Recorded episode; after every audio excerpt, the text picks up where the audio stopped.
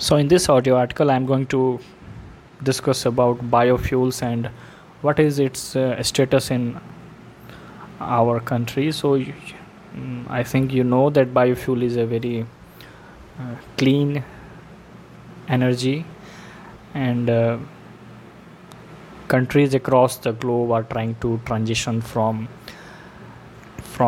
fossil fuel based energy to cleaner energy alternatives so that we can reduce the carbon emission.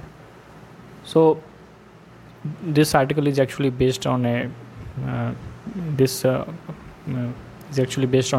editorial published in the Hindu newspaper, where the author or the writer says that the biofuels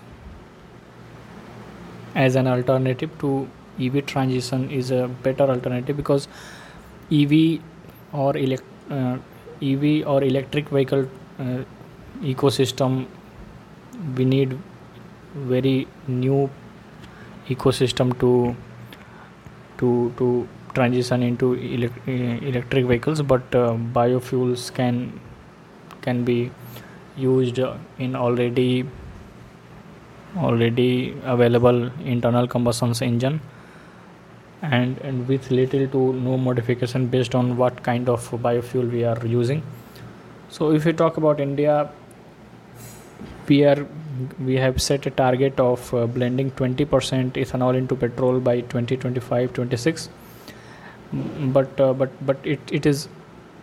it is mostly to be done by first generational ethanol, and this first generation ethanol is produced from sugarcane and food grains, while the second generation ethanol, which is being used in very limited percentage in India, is manufactured from crop waste and residues. So the issue of making ethanol from first generation ethanol is that the sugarcane is ultimately already the sugar industry is ultimately marked by groundwater depletion, since sugar cane production require huge amount of groundwater. So if we are using sugarcane to produce ethanol, it's ultimately resulting into groundwater depletion.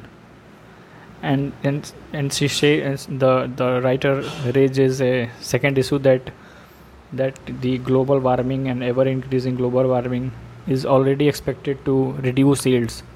So the strategy to meet blending targets cannot be dependent on surplus crop production, because in future we may face shortages of food, and the limited groundwater, and also the reduced crop area due to soil wastages.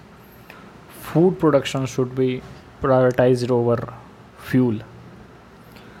So if we see on a larger perspective, this is creating unnecessary balancing loop also, since agriculture itself is a very huge source of greenhouse gas emission.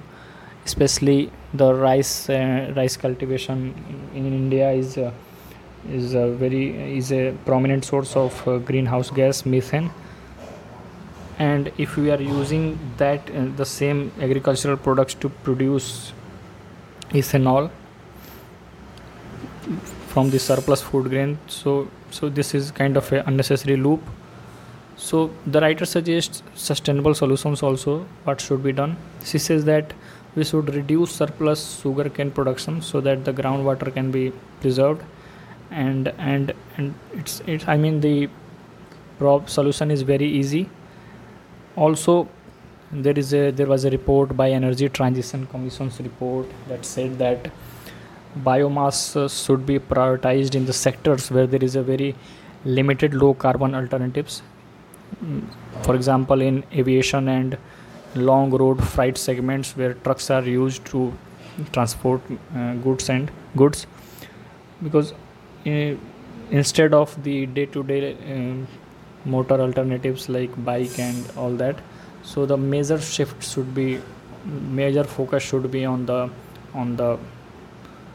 on the areas where there is a very limited low carbon alternative. For example, there is very little electrification or any green energy solutions in those areas, for example aviation and the transport sector. Also, we need to focus on the second generation of ethanol, which is produced from crop residues but the problem with crop residue is it is very segmented and not a centralized produce, so that it can be, we can convert that into ethanol.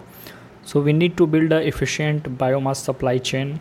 Also, smaller scale decentralized biofuel production units can be established, and with the